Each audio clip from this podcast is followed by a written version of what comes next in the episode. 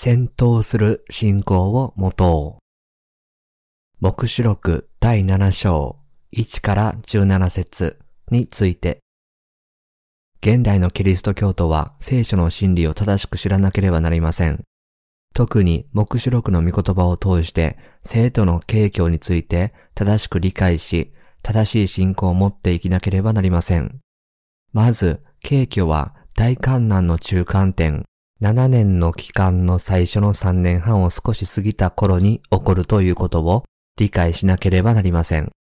ですから、教会と生徒たちはイエス・キリストのうちに計画されたように人類を罪から解放し、永遠の命を与えるという神の御心を実現するために終わりの時に向かって戦う信仰を持たなければならないのです。神はこの御心を成就するために反キリストの活動を許されたのです。反キリストが活動する期間は7年間の大観難のうち最初の3年半です。神はこの期間、反キリストが精力的にその目的を追求することを許されたのです。なぜでしょう？なぜなら、神は私たちのために計画された偉大な目的を成就なさるために、サタンを底なしの穴に閉じ込めなければならず、そのためには主ご自身が直接この七条に戻ってこなければならないからです。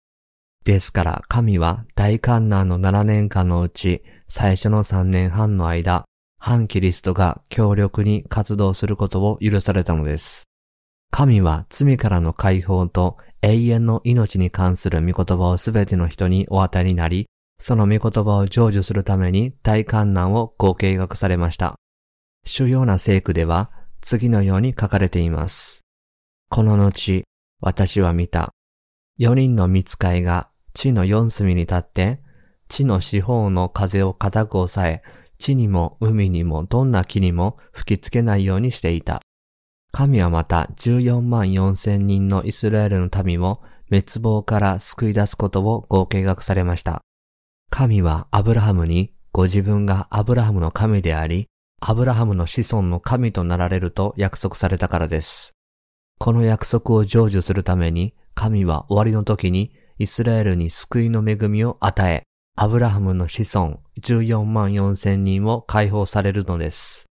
生徒たちに千年王国と永遠の新しい天と新しい地をお与えになるために、神はこの地上に大観難が来ることを必ずお許しになります。大観難の間に反キリストの時代をお許しになった後、神はサタンを捕らえ、底なしの穴に閉じ込められるのです。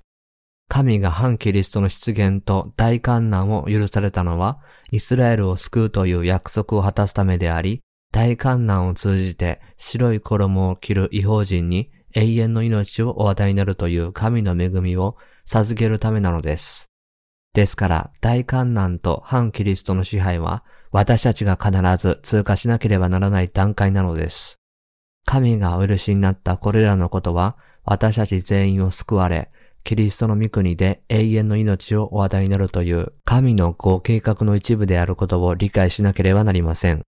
ですから私たちは今どのような時代に生きているかを正確に見極め、どのような信仰を持って生きていかなければならないかを自問しなければなりません。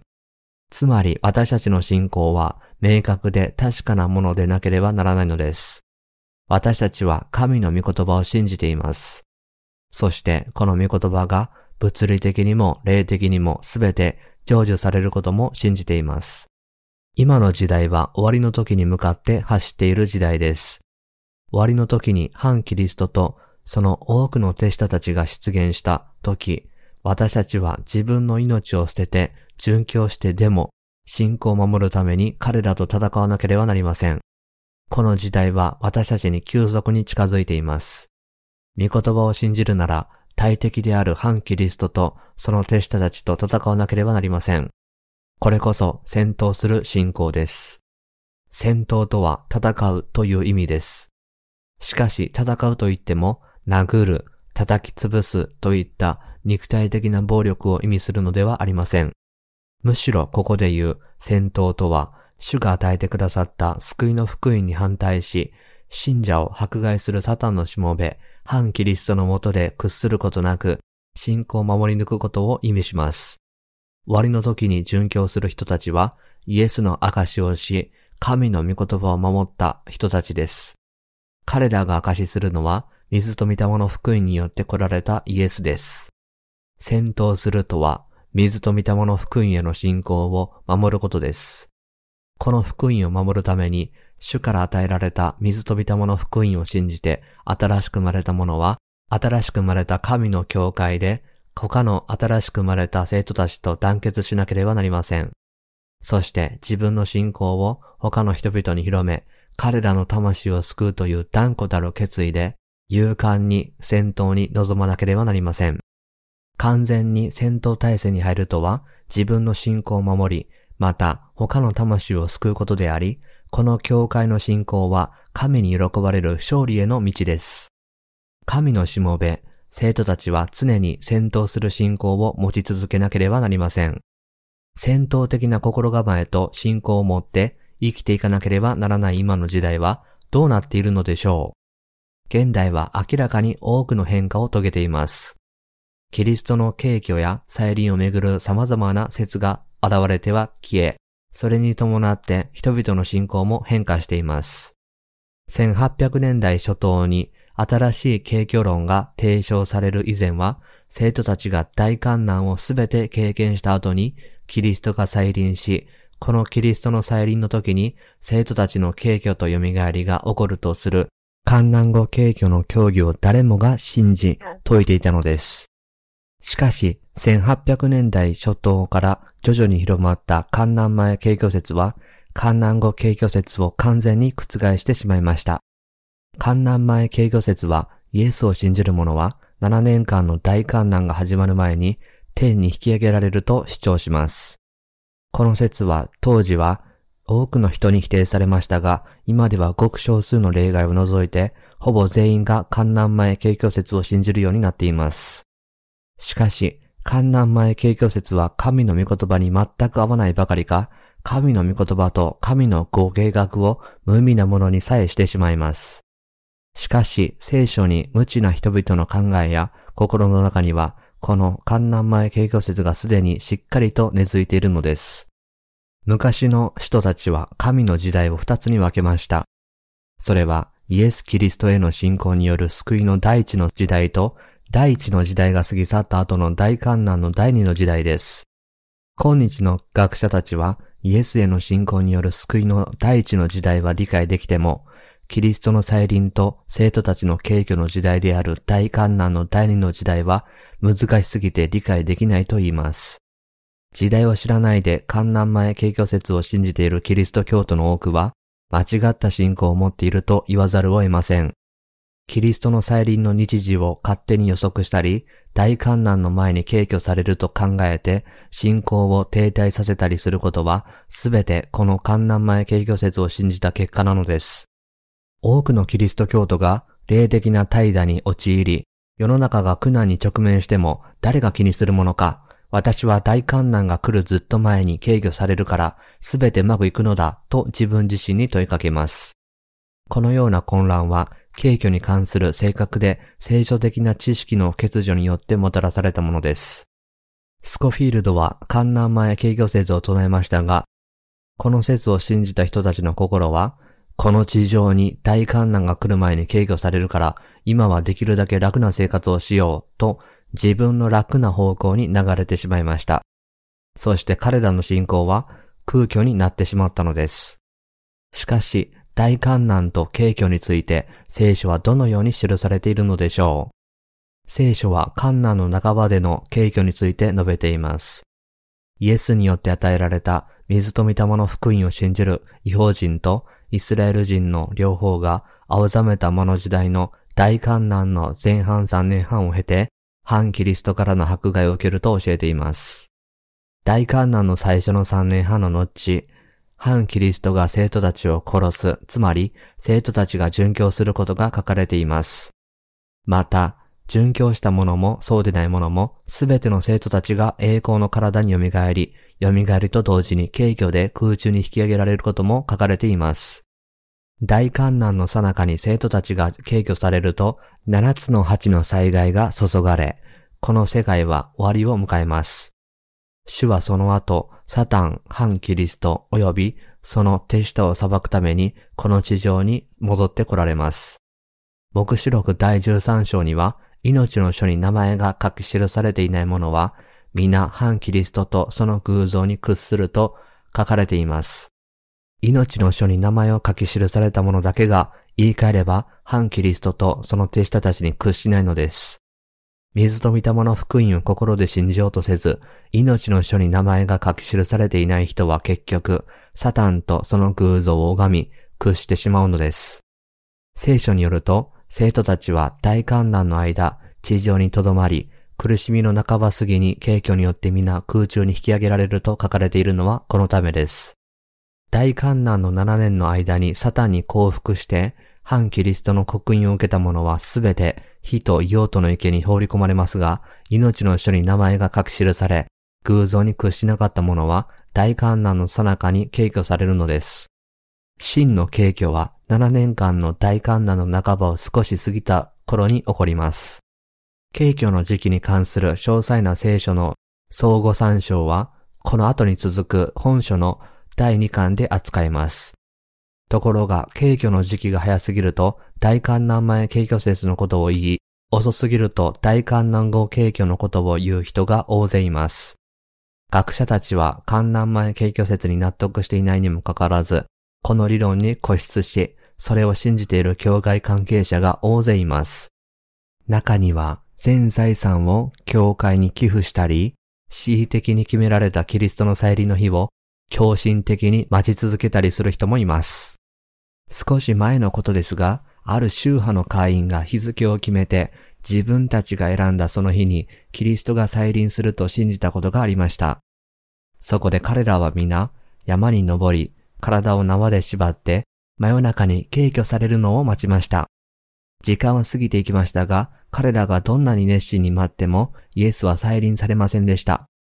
そこで彼らはついに諦め、ロープを解いて恥を忍んで山を下りました。このような大失敗は残念ながら現在ではキリスト教の世界でもよく見られるようになりました。このような不条理な出来事は韓国だけでなくヨーロッパ、アメリカ、アジア、あらゆるところで頻繁に起こっているのです。ですから私たちが正確に知らなければならないのは神は大観難を信仰の生徒たちにさえも明確にお許しになるということです。これは神のご計画です。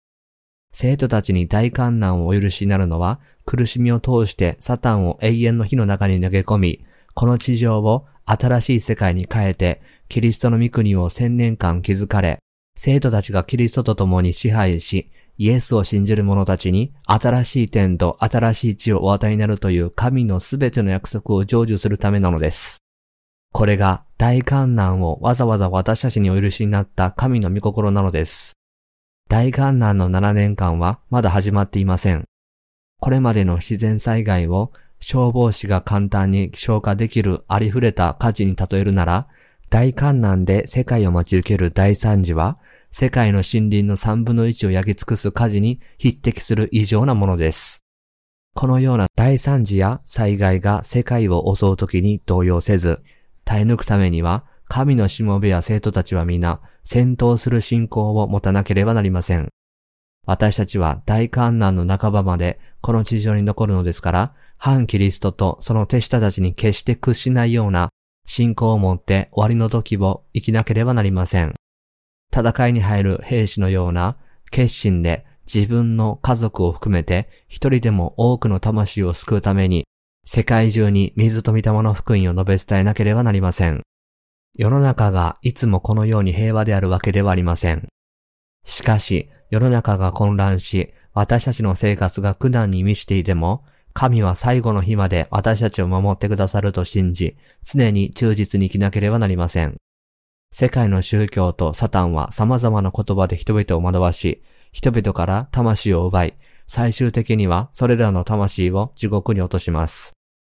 現在では無数の人々や大きな教派に属する人々がスコフィールドの観南前景挙説を信じ、多くの人々を間違った信仰に導いています。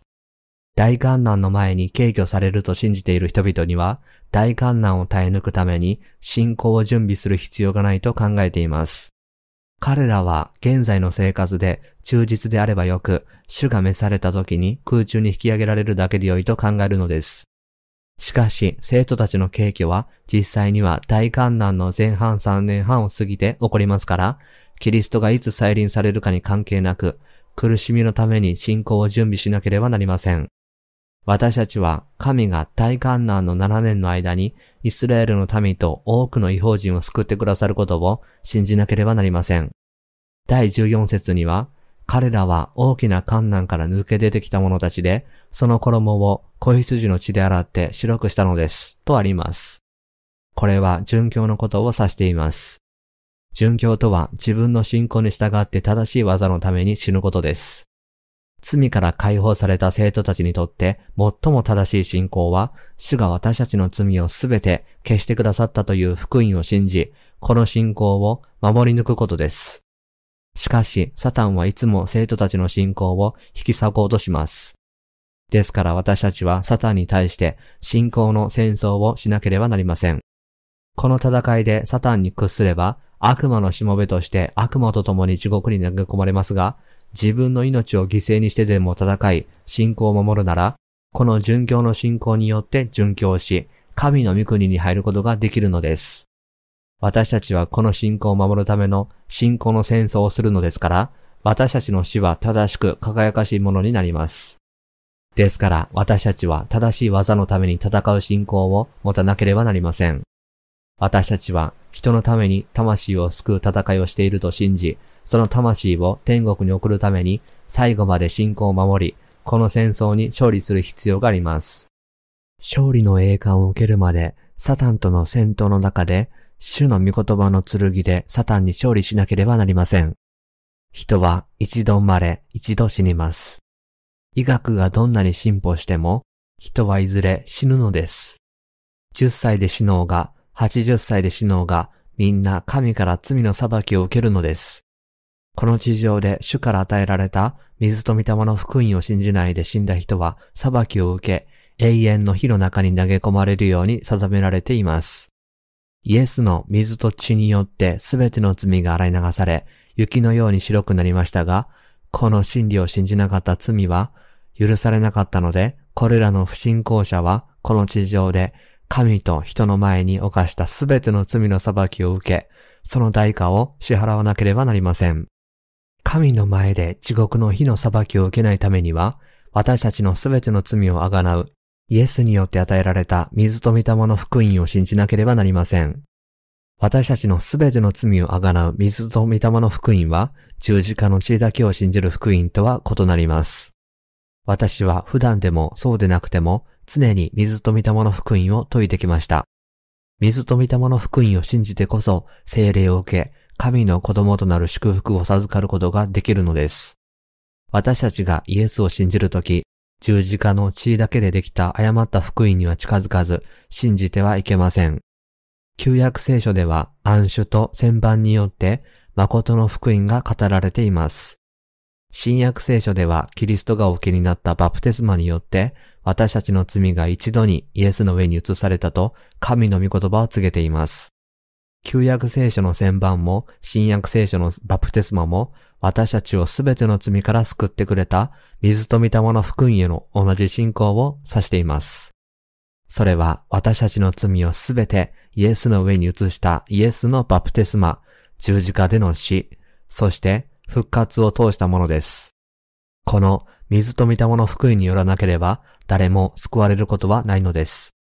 私たちは大観難の真っ只中に入るまで、水と御霊の福音への信仰によって生き続けなければなりません。私たちはこの時代を見極め、神の御国を述べ伝え、すべての人に良い知らせをもたらすために、神が望まれるように残り少ない日々を生きていかなければなりません。主はこの終わりの日にも多くの人が救われるとおっしゃいました。水もなく砂と灼熱の太陽しかない砂漠で生きていける植物はほとんどありません。しかし、高温で乾燥した砂と埃だけの荒廃した砂漠でも雨が降って水が来ればわずか一週間で植物は芽を出し、花を咲かせ、実を結ぶことができるのです。砂漠に足りないのは水だけです。砂に埋もれた種はまだ芽を出すことができませんが、死んでいるのではなく、生きていて雨を待っているのです。そしてその乾いた種に水分が行き渡ると、たちまち芽を出します。一日で芽を出し、翌日には成長し、三日目には花を咲かせ、実を結びます。そして最後の日、この植物は種を地面に落とし、固まった種は再び砂の下に隠れます。耕す人も芽を出す人もいないような砂漠の植物でも、水が与えられれば、何とか育つのと同様に、終わりの時にも砂漠のような世界のあちこちで、水と御霊の福音の水に少しでも触れれば、芽を出し、花を咲かせ、実を結ぶ魂がいるはずだと信じています。七つのラッパの災害が実際に実現した時、以前に御言葉を通して大観難を聞いた多くの人が、自分に植えられた福音を悟り、それを守り、あっという間に殉教の信仰を育てていくことを信じています。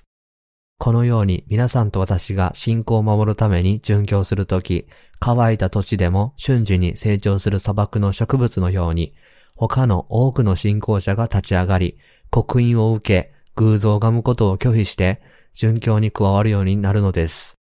私たちが今広めている、この水と御霊の福音は、多くの人々が短期間で信仰を成長させて、殉教を受け入れ、戦い続ける神の働き手に変えることができるようになるのです。子供からお年寄りまで、私たちは皆、主の軍隊の兵士です。常に心を戦闘に備え、キリストの民としていかなる嘘にも惑わされず、正しい信仰を持って生きていかなければならないのです。戦闘に勝利した者には、神は勝利の栄冠と言葉に尽くせないほどの報いを与えてくださいます。ですから私たちは、サタンとそのすべての嘘、そして世の中のすべての悪と戦う信仰を持って、神の正しい技に使える人生を送らなければなりません。神は苦しみの時に揺るぎのない信仰を与えてくださる。青ざめた魔の時代が来た時、神はその印を私たちに与えてくださいます。第一節に、この後、私は見た。四人の見つかいが地の四隅に立って、地の四方の風を固く抑え、地にも海にもどんな木にも吹きつけないようにしていた、とあります。ここで言う風とは、神が起こされる観難の風のことです。目視録第7章1から8節には、イスラエルの民を救うために神が彼らに印を押して、しばらくの間風を止められることが書かれています。しかし時が来れば、つまり神の七つの時代のうち、飢饉の時代である黒い魔の時代が過ぎれば、神は青ざめた魔の時代を開かれるのです。その時、地の四方の風を起こし、世界に観難の風を吹かせるのです。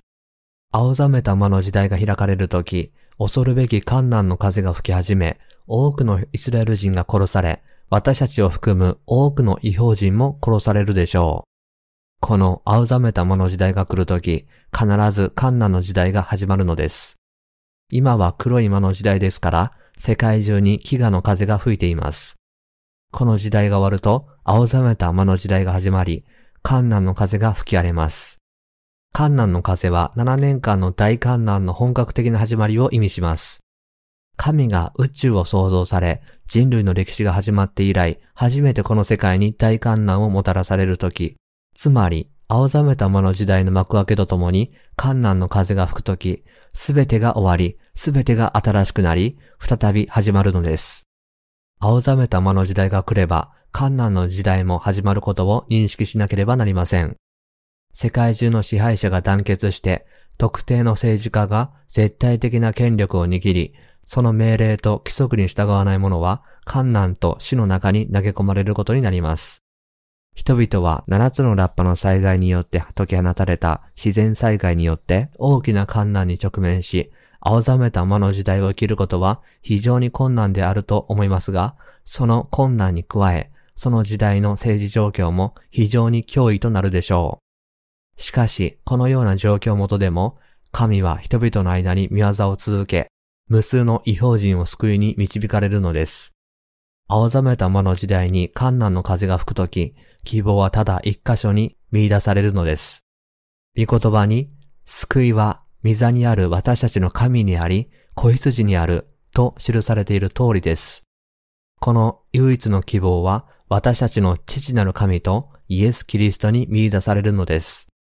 恐ろしい観難の風が吹き荒れるとき、反キリストがこの地上に出現し、世界の政治権のみならず、経済、文化、宗教などあらゆる社会的領域を地球規模で統合していくのです。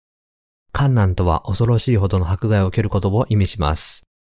これは風を起こすということです。そしてこれらのことが突然に起こるのです。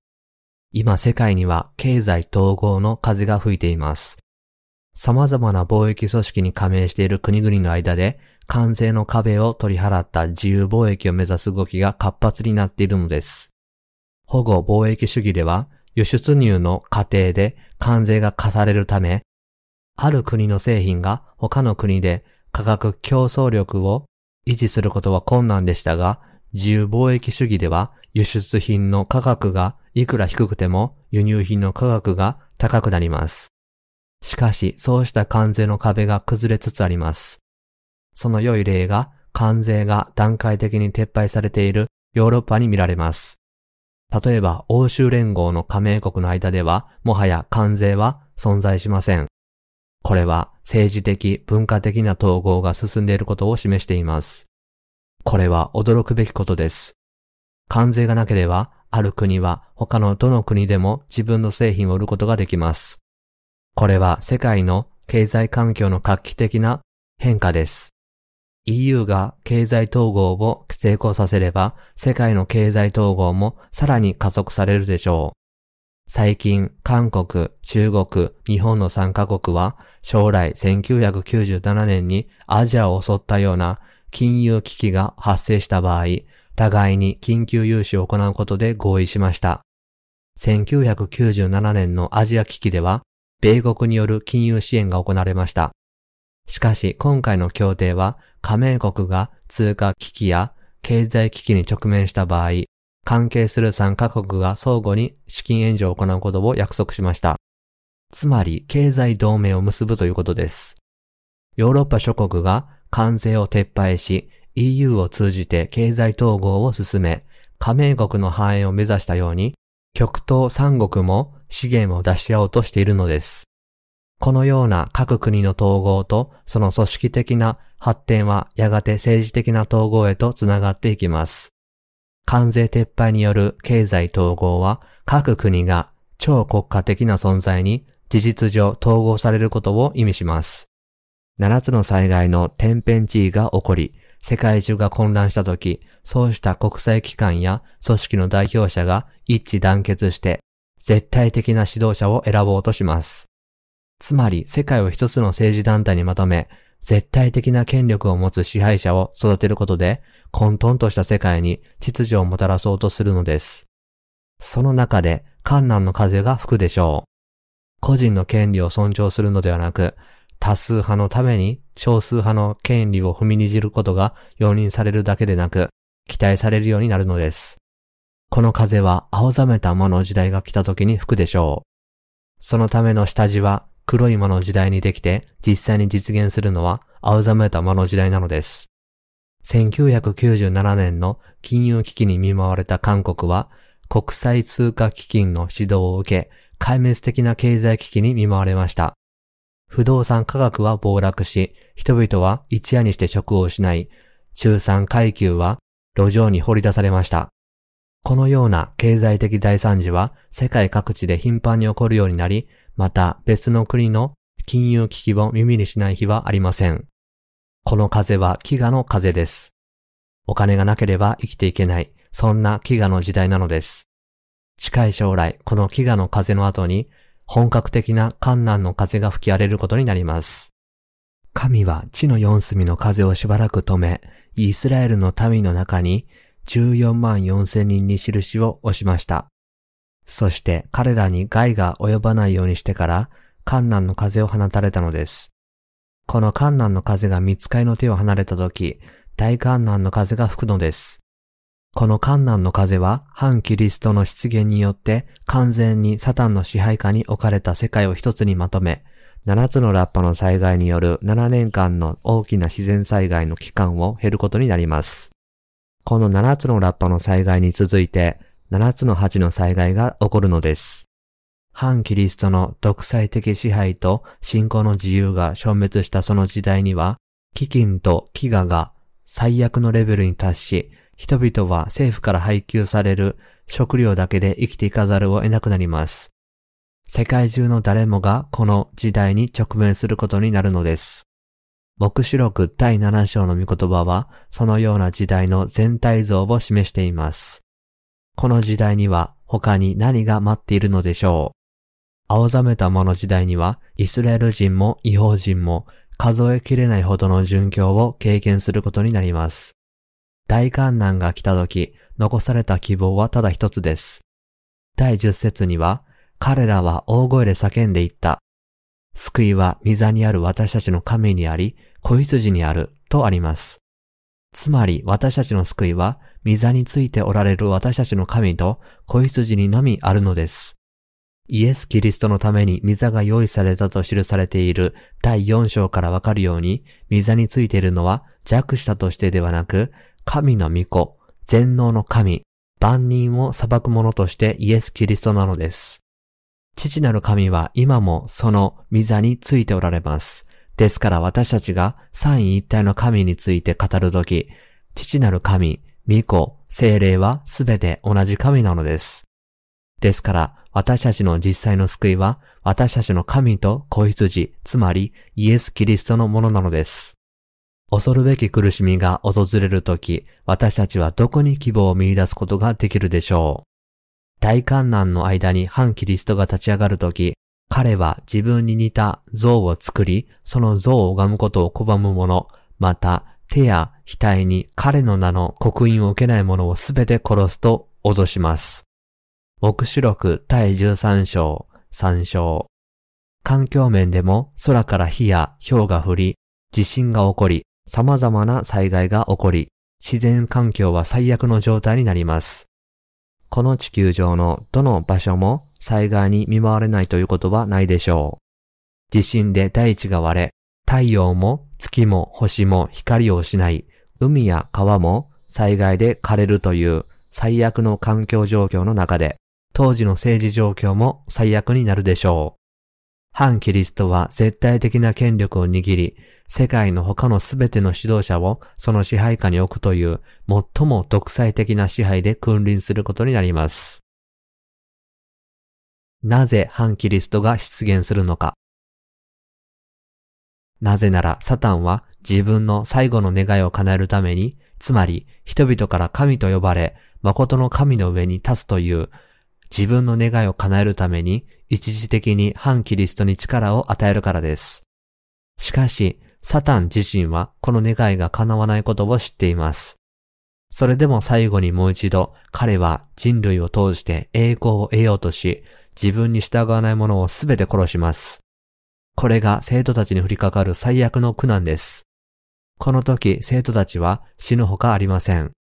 なぜなら生徒たちが信じて望みを託すことができるのは、水と御霊の福音によって私たちを救ってくださった救いの神、私たちの神、イエス・キリストだけなのですから、私たちはこの神にのみ頼ることができ、この神を信じることによってのみ、この恐ろしい災害と苦難の中で死から解放されることができるのです。この終わりの日において私たちの唯一の希望は、御座にある私たちの神にあり、子羊にあります。私たちの神を信じることによって生徒たちは殉教し、神への信仰によって恐ろしい災害と死から解放されるのです。このように、目視録第7章には、7年間の大観難の間に起こるすべてのことの概要が記されています。続けて、観難の風がもたらす出来事について説明しましょう。第9から10節にこうあります。その後、私は見た。見よ、あらゆる国民、部族、民族、国語のうちから誰にも数えきれぬほどの大勢の群衆が白い衣を着、白の枝を手に持って、ミザと子羊との前に立っていた。彼らは大声で叫んでいった。救いはミザにある私たちの神にあり、子羊にある、と。白い衣をまとい、主を賛美するあらゆる部族と、威厳の民は誰かという問いに、24人の長老の一人が答えました。彼らは大きな観難から抜け出てきた者たちで、その衣を子羊の血で洗って白くしたのです。と。このことは大観難のさなか、あらゆる国民、部族、民族の中から無数の殉教者が立ち上がり、無数の民が救われることを物語っています。つまり、神を唯一の救い主と信じる者が、その時代のあらゆる苦しみや災害から押し寄せてくるというのです。要するに救いは三位一体の神の中にしかないということです。神は私たちを罪から救う水と御霊の福音をお与えになり、私たちはこの福音を信じているので、反キリストが現れて自分に屈して自分を神と呼ぶように脅迫的に要求しても、それに屈することはないでしょう。さらに、たとえ一部の者が反キリストに屈したとしても、悲惨な災害とサタンの最後の狂信をくぐり抜けなければならないので、彼らの生存は保証されないでしょう。この時期には何も保証されていないのです。ですから私たちを救ってくださった神を信じる他はないのです。私たちを死者の中から蘇らせ、敬虚なさり、新しい天と新しい地のすべての栄光と祝福を与えてくださる神を信じることによって、大胆に殉教を受け入れるのです。そういうわけで、子羊の血で現れた白い衣を着た人が大勢いるでしょう。神への信仰のために死ぬ殉教者は本当に大勢います。生徒たちも、この間に殉教する者も、世界のあらゆる国から神への信仰のために命を捧げるのです。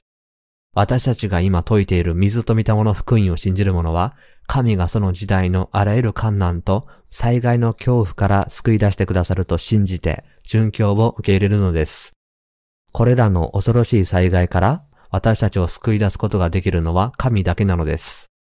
私は大観難の7年間に起こる重要な出来事をすべて話しています。この世界に観難の風が吹くと、この地上には何の希望も残らなくなります。私たちが今知っている世界はもはや存在せず、天と地は巻物が巻かれるように消えてなくなります。そして神はこの地上に新しい地を創造なさり、信仰の殉教者たちを千年間その上に支配させ、この千年王国が終わると彼らを神の永遠の御国に移されるのです。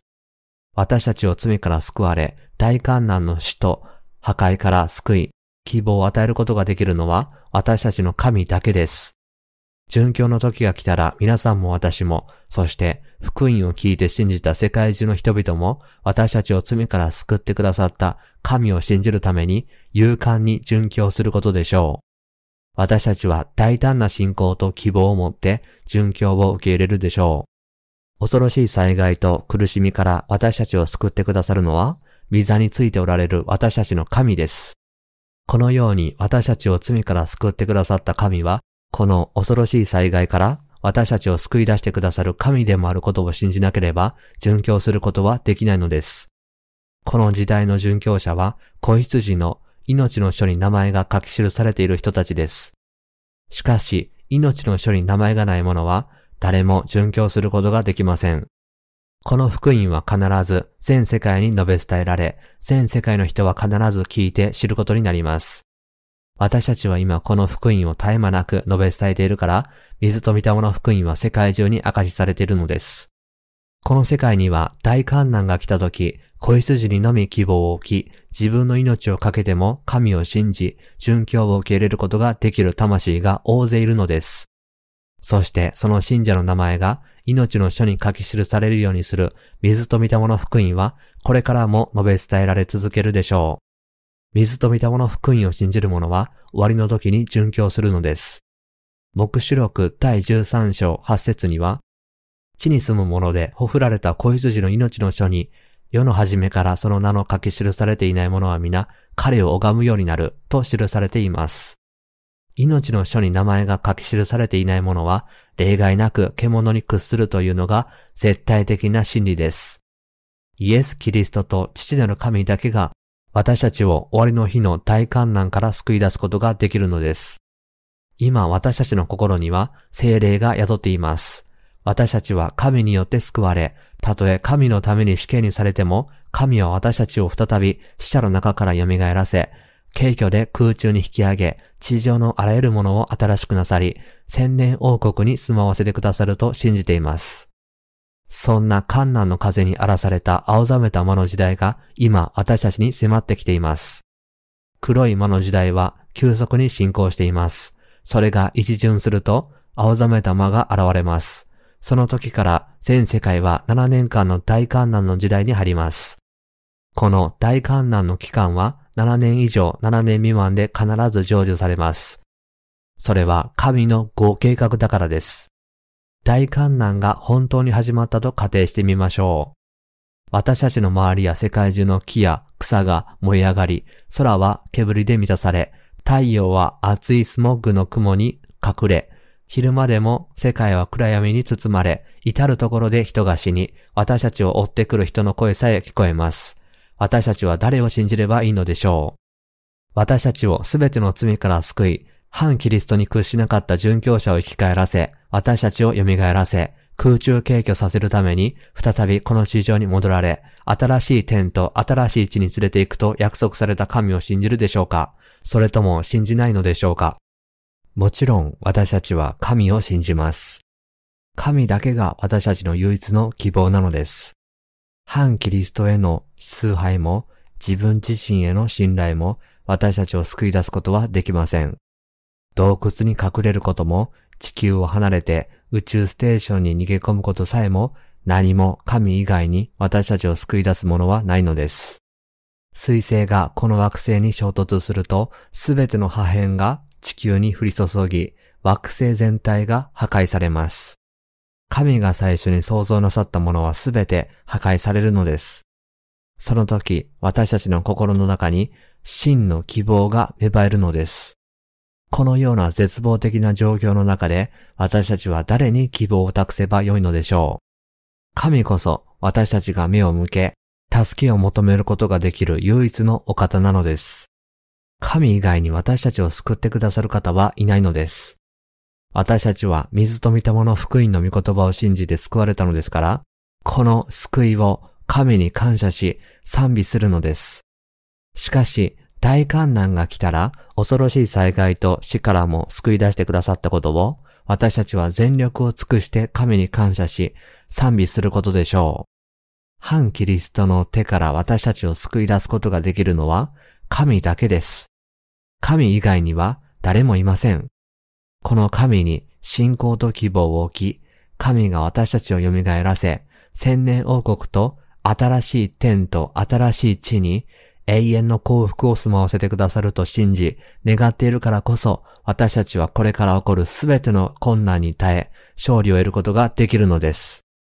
反キリストが私たちを自分の像の前に引きずり出し、この像の前で頭を下げ、私を神と呼べ。イエスは神ではない。私が神であり、あなたを救うのだ。と要求する時が来るのです。このように反キリストが自分を拝むように要求するとき、私たちは恐怖を感じるかもしれませんが、新しく生まれた私たちは誰も反キリストの像の前で拝むことはできません。なぜでしょう？なぜなら、反キリストは私たちに獣の刻印も押させた後、私たちを奴隷にし、人を殺すのに利用し、最後には私たちも殺してしまうからです。この反キリストが自らを神と宣言する時が来るのです。反キリストが自分自身の巨大な像を立て、世界中のすべての人に自分を神と呼ぶことを要求し、自分を賛美する聖歌体を作るのは、それほど遠い未来ではないでしょう。もしこの時代に平和が訪れ、自然環境が健全で美しければ、新しい世界が開けたとさえ思うかもしれません。しかし、森は焼かれ、太陽は消え、大地は暗闇に包まれ、人々は死にながら叫び、ゴミと焼け死んだ死体が散乱している現状では、誰も反キリストの命令に従い、その像の前にひれ伏し、彼を神と呼ぶことはできないのです。新しく生まれたすべての信者は、この時、自分が神の御言葉によって予言された反キリストであることを知ることになるのです。精霊はまた私たちに教えてくださいます。精霊は私たちに決して屈しない心を与えてくださいます。殺すなら殺せ。もし私が死んだら、主は私の死をお前に復讐し、私を必ず蘇らせるのだ。というような大胆な心を与えてくださるのです。私たちは主が3日目に死者の中から蘇られたように、私たちもまた生き返ると信じています。そして主は必ず私たちを敬挙してくださるのです。義人は決して反キリストに屈しない。神が最初の世界を滅ぼし、その代わりに千年王国を建設して、義人がそこに千年間支配するという、この約束の御言葉を聞き、それを信じて新しく生まれた者は、精霊が心に宿っている以上、すべてを知っているので、決して反キリストに屈することはないでしょう。しかし、精霊を持たない者は、最初は全く新しい世界のように見えるかもしれない支配的な流れに従わないなら、自分の命が失われることを恐れて、命乞いをし、サタンに身を委ねるのです。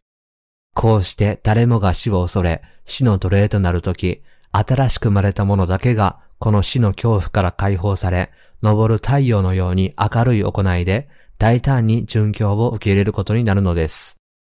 新しく生まれている者は、新しい体に蘇るという希望があるので、そうすることができるのです。ですから、精霊が宿った者は死を恐れないだけでなく、実際に反キリストに立ち向かい、精霊から流れる大胆な言葉で、その均衡を崩すことになるのです。今は臆病かもしれませんが、水と見たもの福音を信じて精霊に承認された者は、精霊によって敵が全く答えられないような言葉を語るようになるのです。私たちはこの神の御言葉を信じます。生徒たちが反キリストにこう宣言すると、反キリストは動揺します。よくも神を名乗ったものだ。お前は天から追い出され、やがて地上からも追い出される。お前の時代は終わりだ。と、少数の者だけでなく、世界のあらゆる国から無数の者が立ち上がり、反キリストに対抗するのです。そして反キリストは彼らを皆殺しにします。この時、生徒たちは殺されるとしても、決して卑屈になることはありません。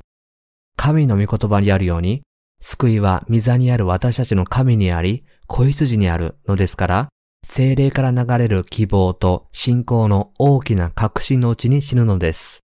使徒の働きが証ししているように、ステパノは石で撃たれて死ぬとき、天を見上げ、神の水だと、その右に立って自分を迎えようとしておられるイエスを原始したのです。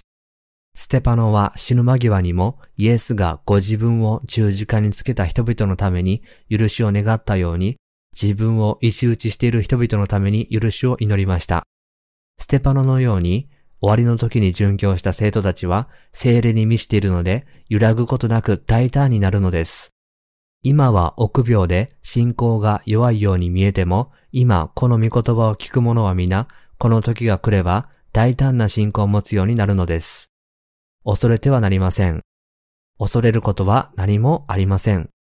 反キリストの出現から観難の風まで、これらすべてのことは神のお許しによってのみ、また、目視録第6章に明示された神のご計画の範囲内で起こるからです。殉教は私たち自身の肉の力によってもたらされるものではありません。殉教は精霊の力と真理への私たちの信仰によってのみ可能なのです。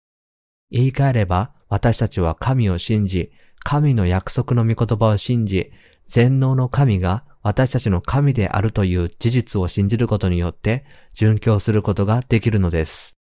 神の合計学の7つの時代の中で神がお許しになった殉教は、神の摂理であることを今こそ自覚しなければなりません。神の合計画の一部である殉教を自分の気まぐれで考えるのではなく、神の御心に従って心で信じようではありませんか。私たちの殉教の時が来れば、神はそれに立ち向かう力を十二分に与えてくださると、神の御言葉を信じようではありませんか。どの世界にも絶対的な支配者がいます。新しく生まれた者は神に支配され、新しく生まれていない者はサタンの霊に支配されます。終わりの時が来ると、新しく生まれた者は神に支配され、神から力を得て、あらゆる試練と苦難に耐えることができます。これに対して、サタンに支配されている人は、望むと望まざるとに関わらず、サタンの意志に従わざるを得なくなるのです。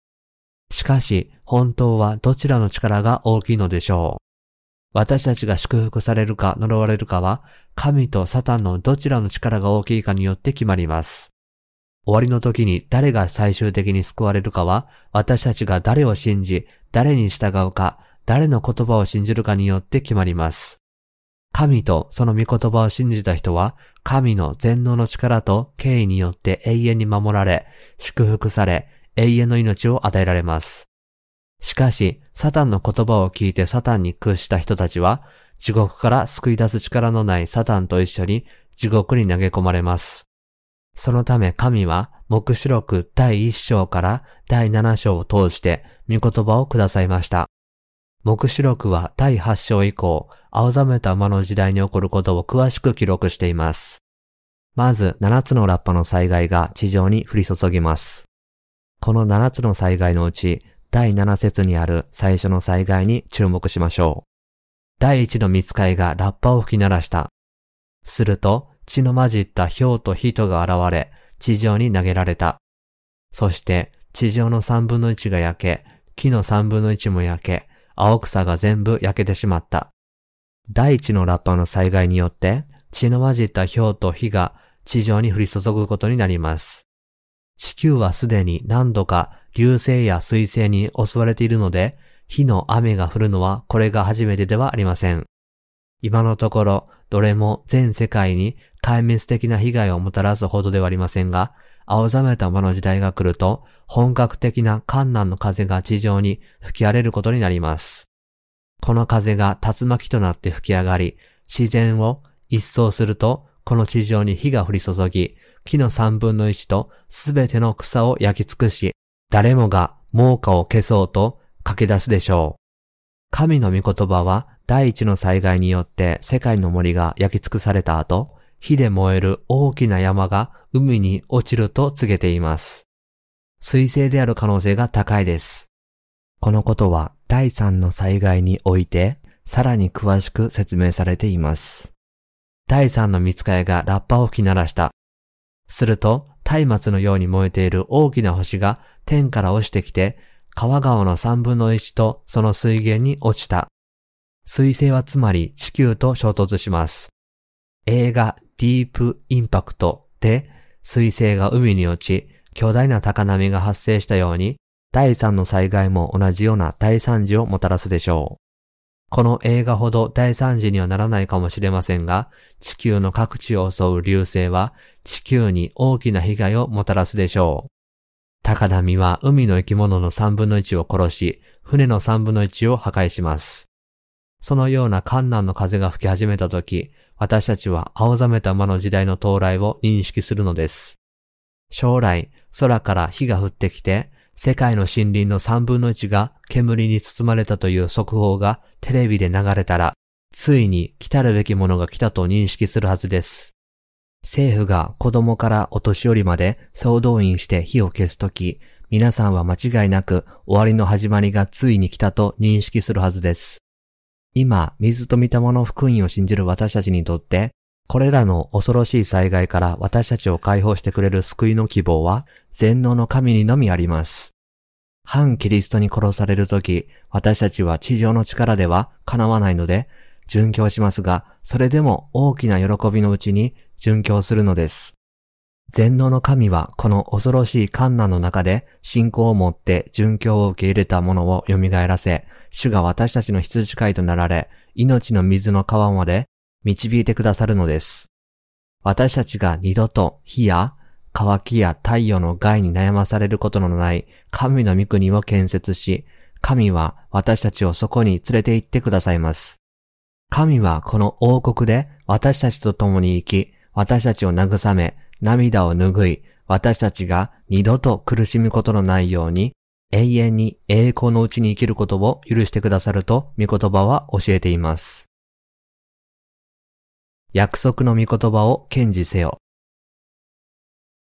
聖書に心を寄せるとき、私の心は精霊によって希望に満たされ、神だけがこの恐ろしい災害から私たちを救い出してくださることを悟るのです。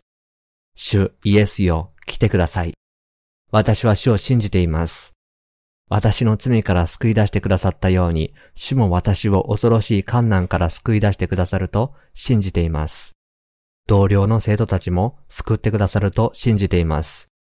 私の救いは終わりの日が来る前でも、御座についておられる神と子羊のものであり、皆さんの救いも神のものであると信じています。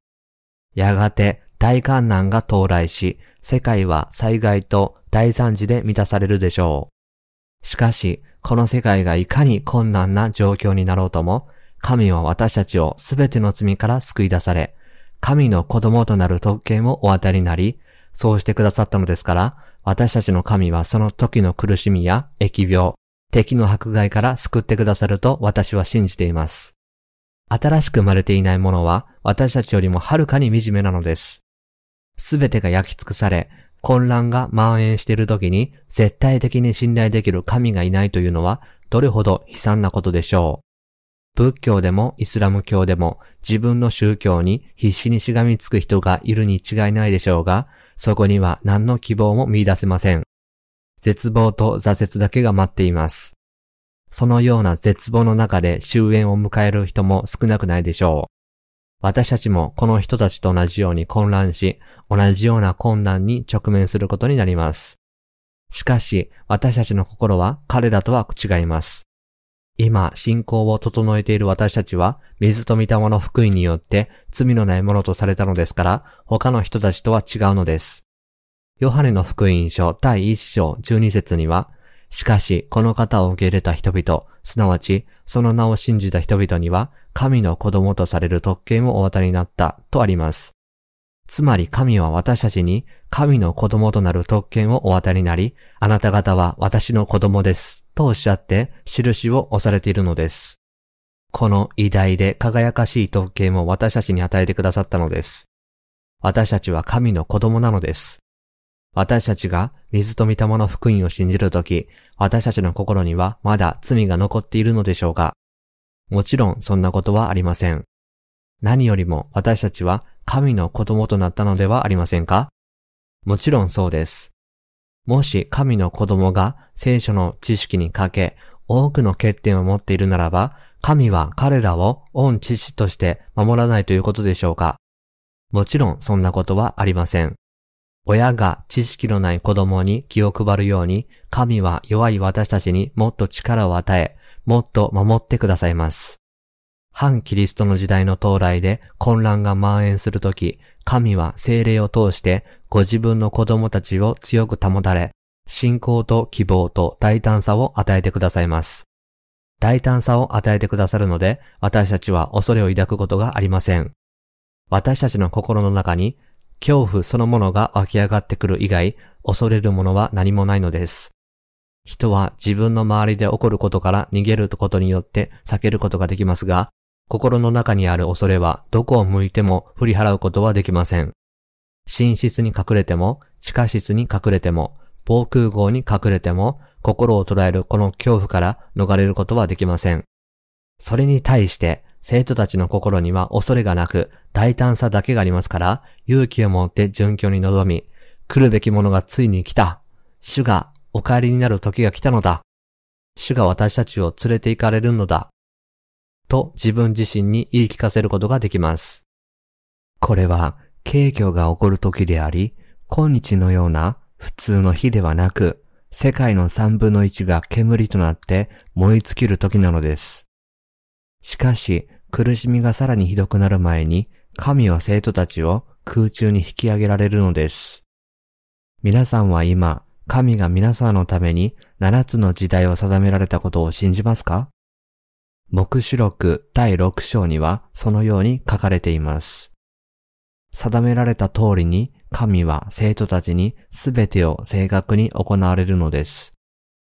ですから罪をあがなった者は大いに祝福されますが、福音を信じないでためらっていた者は地獄に落ちる不運なものとなります。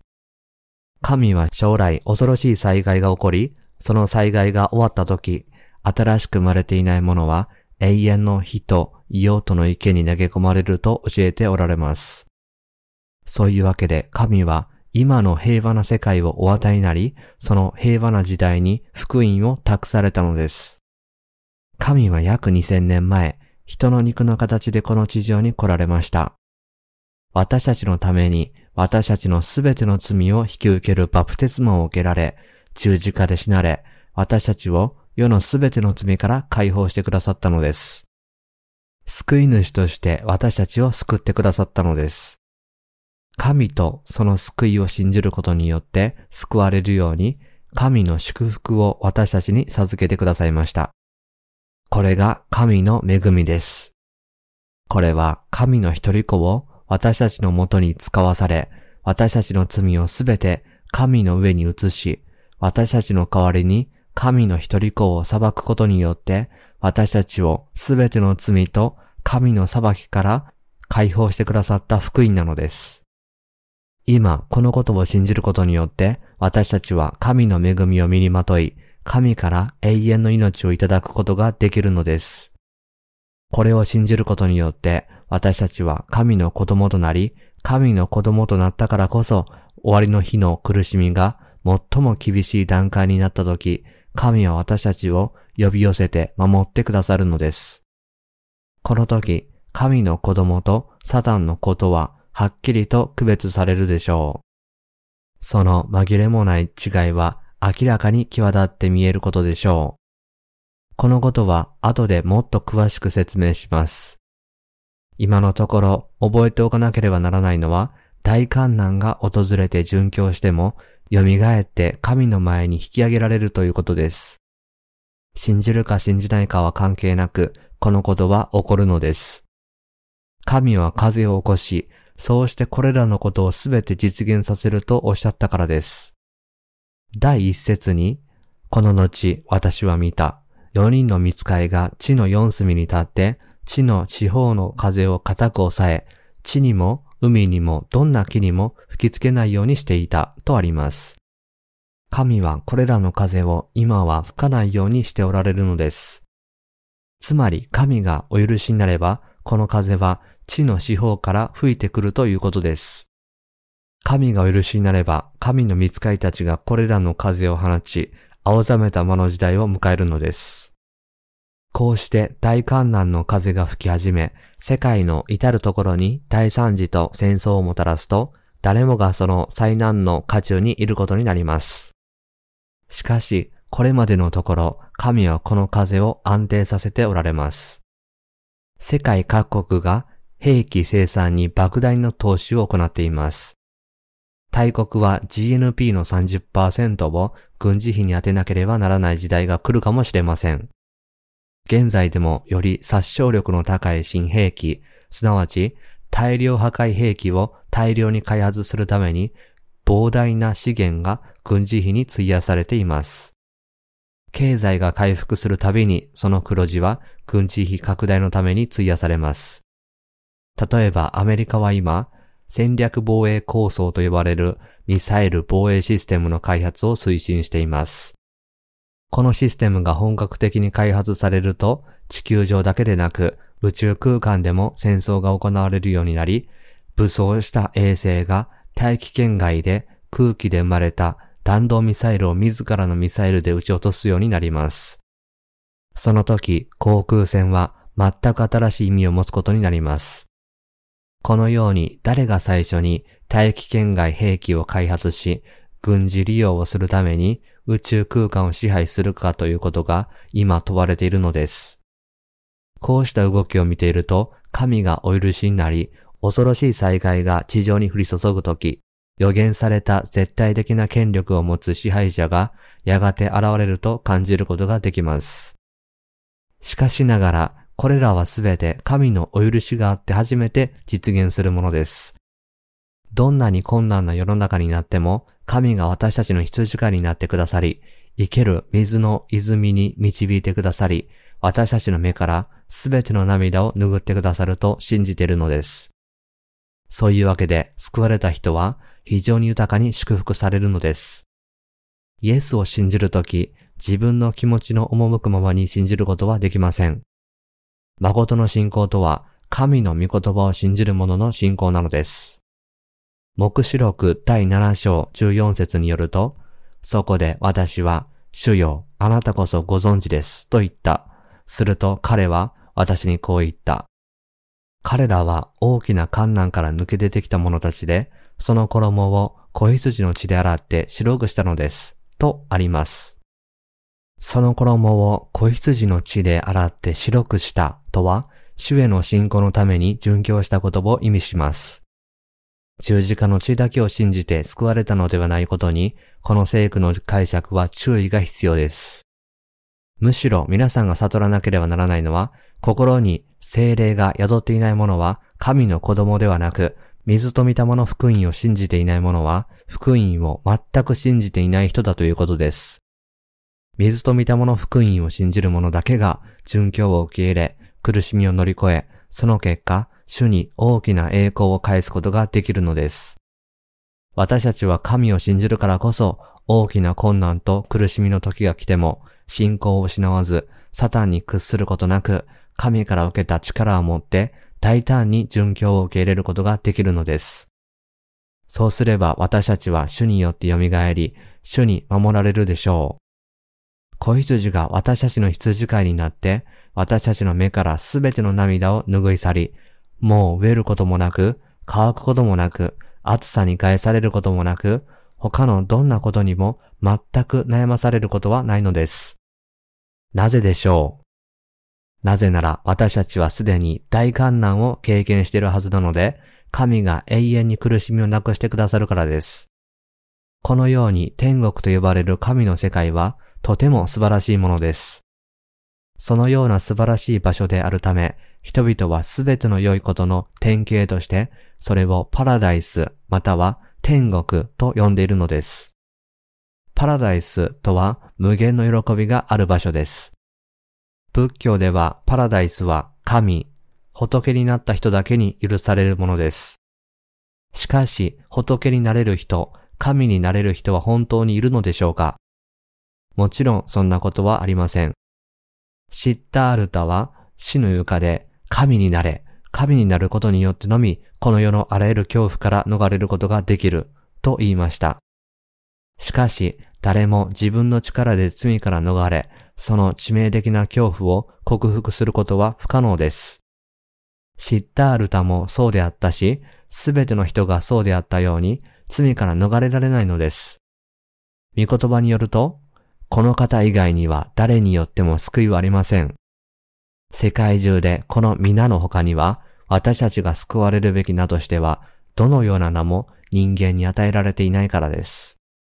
使徒の働き第4章12節とあります。私たちの救いは宇宙と私たちを創造された神、イエス・キリストによってのみ与えられるのです。イエス・キリストは恐ろしい災害から私たちをも救ってくださる救い主であるという、この真理を神は精霊を通して私たちに教えてくださっているのです。天国は最も素晴らしい場所です。皆さんは誉れと栄光の中で永遠に幸せに暮らしたいですか？尊い存在として認められ、永遠の幸福の中で暮らしたいですか？何一つ欠けることなく、完全で豊かな生活を送りたいですか？神が私たちを召されて住まわせる場所はそのような場所です。それは天国です。そこには何も欠けておらず、不足は絶対にあり得ません。もう病気になることもなく、暑さで害を受けることもなく、涙を流すこともないでしょう。イエスは十字架につけられた時、そばで十字架につけられた強盗に、あなたは今日、私と共にパラダイスにいます。ルカの福音書第23章43節とおっしゃいました。パラダイスとは文字通り、喜びの園という意味です。それは人がすべての喜びと幸福を享受することができる場所です。この地上で私たちを喜ばせてくれるもの、幸せにしてくれるものは、神が私たちを召されて住まわせるこの場所で全て溢れ出ているのです。それを信じて、この天国を、この楽園を、この神の御国を皆さんのものにしてください。神の御国は完全で善良であり、この地上の王国の不完全なものは決して見出すことができないからです。神は全能ですから、私たちにこの御国を与えてくださいます。私たちの主は全能の神ですから、人々を解放し、二度と涙を流すことなく、何にも苦しむことがないようにしてくださいます。生ける水の泉に導いてくださいます。永遠の命、永遠の幸福、永遠の喜びの中に生きるように導いてくださるのです。これらはすべて主の力が全能であるからこそ可能なのだと思います。私たちを救ってくださった神が無力であったら、私たちもまた無力です。しかし、私たちを救ってくださった神は、絶対的な全能の力を持っておられます。その絶対的な力で私たちを罪のないものにしてくださったので、私たちは神の生徒と呼ばれるのです。この地上でどのような人生を歩むかは関係ないのです。私たちは神の子供であり、王の王の力を持っているので、今は新しく生まれていない人たちより生活が悪くても、青ざめたもの時代が来て、主が帰って来られたら、必ず私たちを召され、神のパラダイスに住まわせるようにしてくださいます。私たちは何一つ欠けることなく、絶対的な力で支配し、見つかりたちさえも私たちのしもべとなるのです。生徒たちは永遠にすべての輝きと栄光の中に生きるのです。生徒たちは永遠に二度と死ぬことはありません。これはすべての宗教が夢見る永遠に生き、支配し、天国に入るということなのです。この祝福は私だけのものではなく、神は皆さんにも等しく授けてくださっているのです。時が来れば神は観難の風を起こされ、この観難の風が吹けば悪魔に立ち向かうために私たちを強くなさり、最終的には私たちを連れて行ってくださると信じています。そして私たちを永遠に幸せに暮らせるようにしてくださるとも信じています。神はこれらのことをすべて約束されなかったでしょうか？もちろん約束なさっています。神は私たちにおっしゃいました。あなた方は心を騒がしてはなりません。神を信じ、また私を信じなさい。私の父の家には住まいがたくさんあります。もしなかったらあなた方に言っておいたでしょう。あなた方のために私は場所を備えに行くのです。私が行ってあなた方に場所を備えたら、また来てあなた方を私のもとに迎えます。私のいるところにあなた方をもおらせるためです。ヨハネの福音書第14章1から3節これは主が私たちに約束されたことです。目視録第20章から第22章にある神の御言葉はすべて私たちへの約束の御言葉です。ハレルヤ。すべての感謝を神に捧げます。